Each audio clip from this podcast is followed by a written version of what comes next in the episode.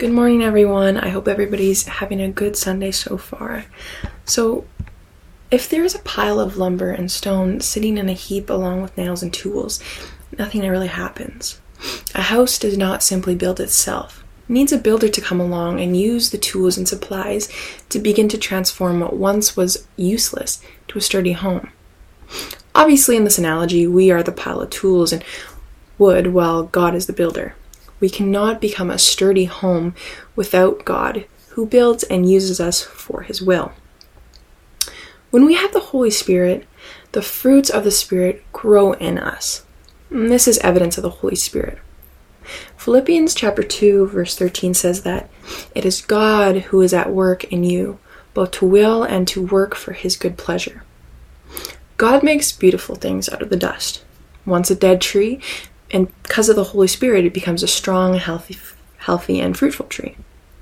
The Holy Spirit makes us new. It is called fruits of the Spirit for a reason. It's not the fruit of humans. It is the fruit of the Spirit. When the Holy Spirit dwells in us, he works through us, and we bear the fruits of the Spirit. We do not suddenly decide to bear fruit. We do not grow on our own. The fruits are the result of the Spirit's work in us.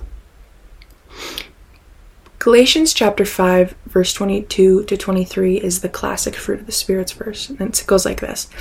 But the fruit of the Spirit is love, joy, peace, patience, kindness, goodness, faithfulness, gentleness, self-control. Against such things there is no law. The last fruit of the Spirit mentioned in Galatians chapter 5, verse 22 to 23 is self-control. And for the longest time, self-control never really felt that important to me, and I'm not really sure why. I guess I just never really fully understood it, and it didn't feel as important, funny enough. The other fruit, I knew what they meant, and I knew what they were, and I was familiar with, but self-control was a little more unfamiliar and unclear somehow. Self-control to me meant you were able to control yourself when you were about to become angry and control your anger. Like, self-control is that is true, but there is also so much more to it. Self-control is the ability to say no and to turn away. To say no to something tempting and something you know is definitely wrong for you. It's like when you see a freshly baked chocolate cake on the counter and you can just smell it and your mouth is starting to water. It's not healthy for you, right? Chocolate cake is really bad for you. You shouldn't indulge in something that is bad for you. You need self-control to turn away and leave that tempting chocolate cake no matter how much your mouth is watering. For me, I often need self-control to avoid distractions. When I have a project due, I usually have to stop myself from picking up my phone and going on Instagram. It can get out of hand and it just makes me procrastinate more and just put things off. So that's self-control, being able to say no to things and turning away from the things that can throw your plan off track and throw your work off track. And it can be that simple. But in the grand scheme of things, it is much more. So to put it simply, I'm sure everybody is aware of this, and if not, we are slaves to sin. And no matter who you are, what you look like, we are all controlled by it. There's no escaping that truth. There's no exception to who is controlled by sin. However, with Jesus, he takes that yoke of sin off our shoulders. Romans 6, verse 6 says, "Our old self was crucified with him, so that the body of sin might be done away with, that we should no longer be slaves to sin." Just because we are saved, though, that does not mean that the temptation to sin magically floats away and goes away. In fact, unfortunately, once the devil knows he no longer has a grip and a hold on us, and that we have Jesus in our hearts, the temptations to sin will only get worse. As the devil tries to get our attention, we'll just keep getting attacked more and more. So this is where the fruit of the Spirit really comes handy. Since we are tempted daily by sin, we need the fruit of the Spirit of self-control to really kick in there. Romans chapter 7, verse 24 to 25. "Wretched man that I am, Who will deliver me from this body of death? Thanks be to God through Jesus Christ our Lord. So then I myself serve the law of God with my mind, but with my flesh I serve the law of sin. Our flesh just serves the world. It is of this earth, and it always falls into sin. And we must, with self-control, we must deny our flesh. And Matthew 26, verse 41 says, "Watch and pray, so that you will not fall into temptation. The spirit is willing, but the flesh is weak." Turn away from all the wrongdoings and pray for the Lord to guide you through. Every single sin we encounter, we should control ourselves. No matter how good looking it is at the moment, how good it is a wolf hidden in sheep's skin. It may seem unharmful and maybe even okay at the moment, and that it won't hurt anybody, but no matter what it is, a sin is a sin, and the wages of sin is death. A sin is a sin. No sin is greater than another. It is all equal in God's eyes. So turn and run, control yourself, and say no. Turn away from sin. And this ability to say no to sin produces perseverance. Once we begin to deny our flesh, we begin to persevere. And we begin to live by God's word and not by the desire of our flesh. Self-control is freeing. We begin to be released from the control temptation to sin has on us once we turn away from it. So pray and ask the Lord to guide you and give you self-control. When Jesus was tested in the wilderness, we see how he has an enormous amount of self-control. It's crazy. Let's look at Matthew chapter 4, verses 1 to 11. It says this: "Then Jesus was led by the Spirit into the wilderness to be tempted by the devil. After fasting 40 days and 40 nights, he was hungry. And the tempter came to him and said, 'If you are the Son of God, tell these stones to become bread.' And Jesus answered, 'It is written, man shall not live on bread alone, but on every word that comes from the mouth of God.'" The word of God sustains us. It is the thing that keeps us alive, and it keeps us going. It's not food or anything earthly, because earth will eventually pass away. All this will pass away. All you need to live is God and his word. And the passage goes on to say this: "Then the devil took him to the holy city, and he had him stand on the highest point of the temple. 'If you are the Son of God,' he said, 'throw yourself down, for it is written, he will command his angels concerning you, and they will lift you up in their hands, so that you will not strike your foot against a stone.' And Jesus answered him, 'It is also written, do not put the Lord your God to the test.'" Why would we need to test God if we already trust him? If we have faith in God, we should know that he will save us from harm, just as it is written in Scripture. So I want you to rest in that promise and never test the Lord your God. It is really not your place to do that. Trust in the Lord and that he will save you from harm. So Scripture goes on, okay. "Again, the devil took him to a very high mountain and showed him all of the kingdoms of the world and their splendor. 'All of this I will give to you,' he said, 'if you bow down and worship me.' Jesus only said to him, 'Away from me, Satan, for it is written, worship the Lord your God and serve him only.' Then the devil left him, and angels came and attended him." So when you are tempted, remind yourself who you worship. You should worship the Lord your God. You should do things that honor God.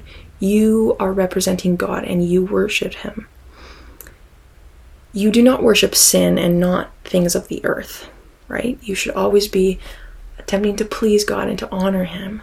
So when you are tempted, remind yourself who you worship. This passage is incredibly rich with so much knowledge to learn from Jesus. Honestly, it's really crazy how much he taught us in his days of ministry and how much he continues to teach us. And we learn new things as we build and strengthen our relationship with him. Each time Jesus was tempted, he responded with the word of God, and he leaned on his Father's strength. So when we are tempted, we should lean on God. We need to reach out to Him. And this is why we have the fruit of the Spirit. It is given to us to help. It is a gift. So have some self-control. Next time when you are tempted to eat that whole chocolate cake, or yell at your mom or kid or a family member, or steal something that isn't yours, or maybe even tell a lie. When temptation comes your way, deny your flesh. Deny it. Turn away and turn to God. Run away from sin and run to God. Now that we have discussed self-control, we will be looking at an example of a transformed life in relation to the fruit of the Spirit.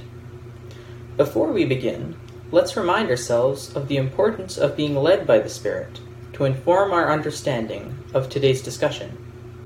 Galatians 5:16 reads, "So I say, walk by the Spirit, and you will not gratify the desires of the flesh.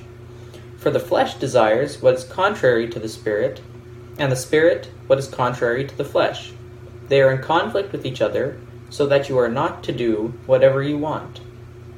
The transformed life that we will be looking at today is of the Apostle Peter. We will be comparing Peter's behavior and attitude at two different times in his life. The first scenario we will look at is in John 18:10, when Jesus and the disciples are confronted by Judas, several soldiers, and Pharisees in the Garden of Gethsemane. It reads, "Then Simon Peter, who had a sword, drew it and struck the high priest's servant, cutting off his right ear. The servant's name was Malchus. Jesus commanded Peter, 'Put your sword away. Shall I not drink the cup the Father has given me?'"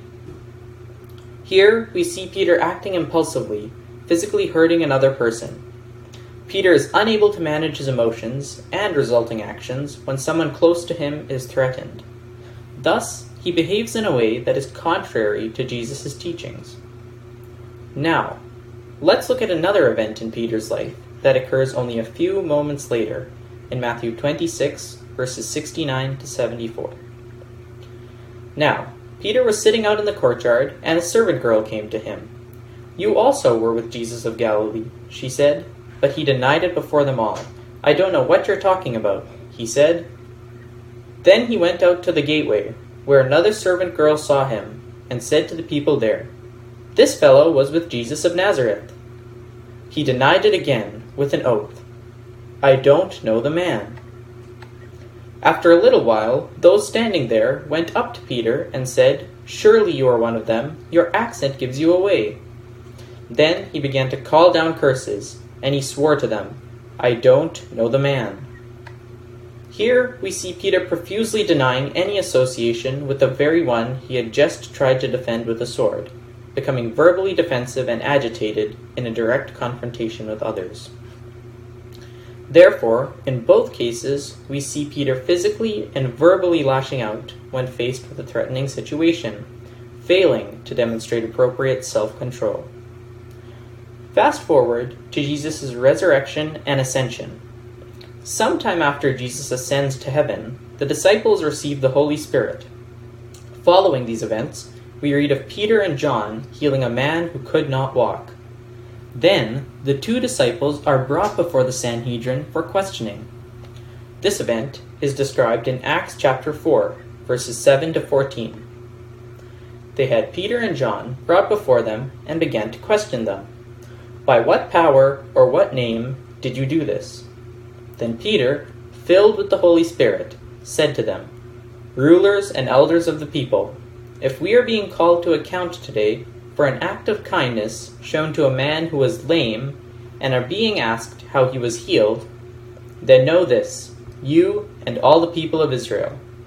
It is by the name of Jesus Christ of Nazareth, whom you crucified, but whom God raised from the dead, that this man stands before you healed. Jesus is the stone you builders rejected, which has become the cornerstone. Salvation is found in no one else, for there is no other name under heaven given to mankind by which we must be saved.' When they saw the courage of Peter and John and realized that they were unschooled, ordinary men, they were astonished and took note that these men had been with Jesus. But since they could see the man who had been healed standing there with them, there was nothing they could say. Here, we see a significant contrast to the previous example. In both cases, Peter is in what could be called a vulnerable situation, a confrontation with those who are against him. As we see in this example, first of all, Peter is seized by the authorities. This time, he strikes back with words, not with a weapon. Second, Peter is confronted and asked, "By what name did you do this?" This time, he openly professes the name of Jesus Christ of Nazareth, instead of calling down curses in denial of Jesus. Third, Peter is filled with the Holy Spirit. He speaks by the power of the Spirit, delivering words that leave the Sanhedrin speechless, instead of reacting to the situation rashly. After looking at these examples and identifying the contrast between Peter's actions before and after, what can we apply to our own lives? Let's take a look at three key takeaways. First, wisely use words, not weapons. Second, boldly profess, don't pretend. Third, thoughtfully respond, don't react. The Holy Spirit plays a key role in our interactions with others, as we see in the contrast between the two examples that we discussed. When we are led by the Spirit, we are transformed, instead of conforming to the ways of the world.